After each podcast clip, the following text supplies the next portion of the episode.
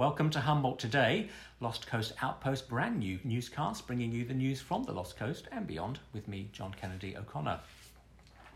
Starting with crime, on Wednesday, Fortuna resident Miles Naver was convicted of multiple child sex assault charges. The young victim who testified at the trial reported that she had been molested for several years by firefighter Naver, who had lived for periods in her family home. She first disclosed the abuse as a 13 year old in 2021. Naver will return to court on February 15th for sentencing and could face 23 years to life in prison. Humboldt County's Assistant County Administrative and Chief Financial Officer, Tabitha Miller, is leaving the role to become Finance Director for the City of Arcata. Less than a year ago, Miss Miller came to Humboldt after serving nearly four years as City Manager in Fort Bragg. Miss Miller's work in organising Humboldt County's finances has been praised in many quarters. Supervisor Rex Bohn lamented the loss of Miss Miller, but praised her work in stabilising the county's finances after the former beleaguered auditor controller Karen Paz Dominguez resigned at the end of June 2022.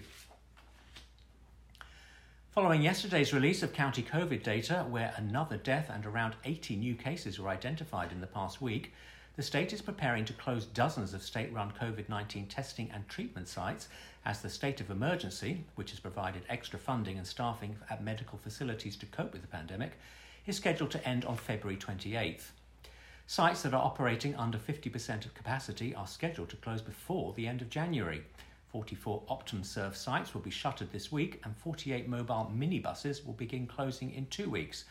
Trinidad's COVID testing clinic held on Tuesdays are also being decommissioned. In other health news, Providence Redwood Memorial Hospital has announced that it has been recognised as one of just nine hospitals to have received a high quality designation rating of at least 90% or above by Partnership Health Plan's Hospital Quality Improvement Programme. In the 14 areas measured by the programme, the hospital achieved a 100% rating. The Quality Improvement Program reviews hospital facilities across 14 Northern California counties, measuring the quality of healthcare provided to almost 700,000 Medi-Cal recipients. As we all know, the world can use some extra kindness now, and students at four Eureka City Elementary and two middle schools have announced participation in the 12th Annual Great Kindness Challenge for the week beginning January 23rd.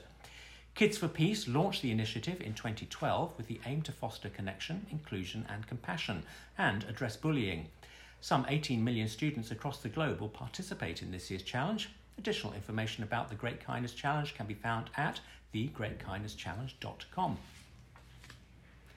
The Yurok tribe has announced plans to construct a youth centre in Weitchpec following the receipt of a $7.9 million state grant. The youth centre will be built adjacent to the Labby Harry Pop Nix Community Centre in Weitchpec and will offer a wide variety of culturally centred services for local youth between 12 and 23 years old, including clinical services and outpatient treatment for substance use disorders. The new building will also contain a legal clinic and a foster care office. Construction will begin in the spring of this year using green materials representative of the tribe's culture. Meanwhile, Weitchpec experienced a shaker Thursday when a 3.6 quake struck 16 miles southwest of the town. There are no reports of any damage at this time. And while the ground shakes above us, we've been looking at blue skies today. Hard to imagine that the yesterday where the county was drenched in typhoon strength wind and rain. The good news is the sunshine will continue. Friday will see clear blue skies and more sunshine, bringing a warmer day with a high of 52 degrees despite a chilly start of 34. That bracing wind will also be a distant memory, and with gusts no more than 8 miles per hour expected. The good news is the forecast is the same for the weekend with warm and dry sunny weather, although Sunday may see stronger winds. And those are the main stories here around the Lost Coast today. Click on the homepage for all the details of these stories and more and what's happening and coming up in the R area. Thanks so much for watching. Join me again next time uh, for the next Humboldt Today. We'll see you soon. Bye bye.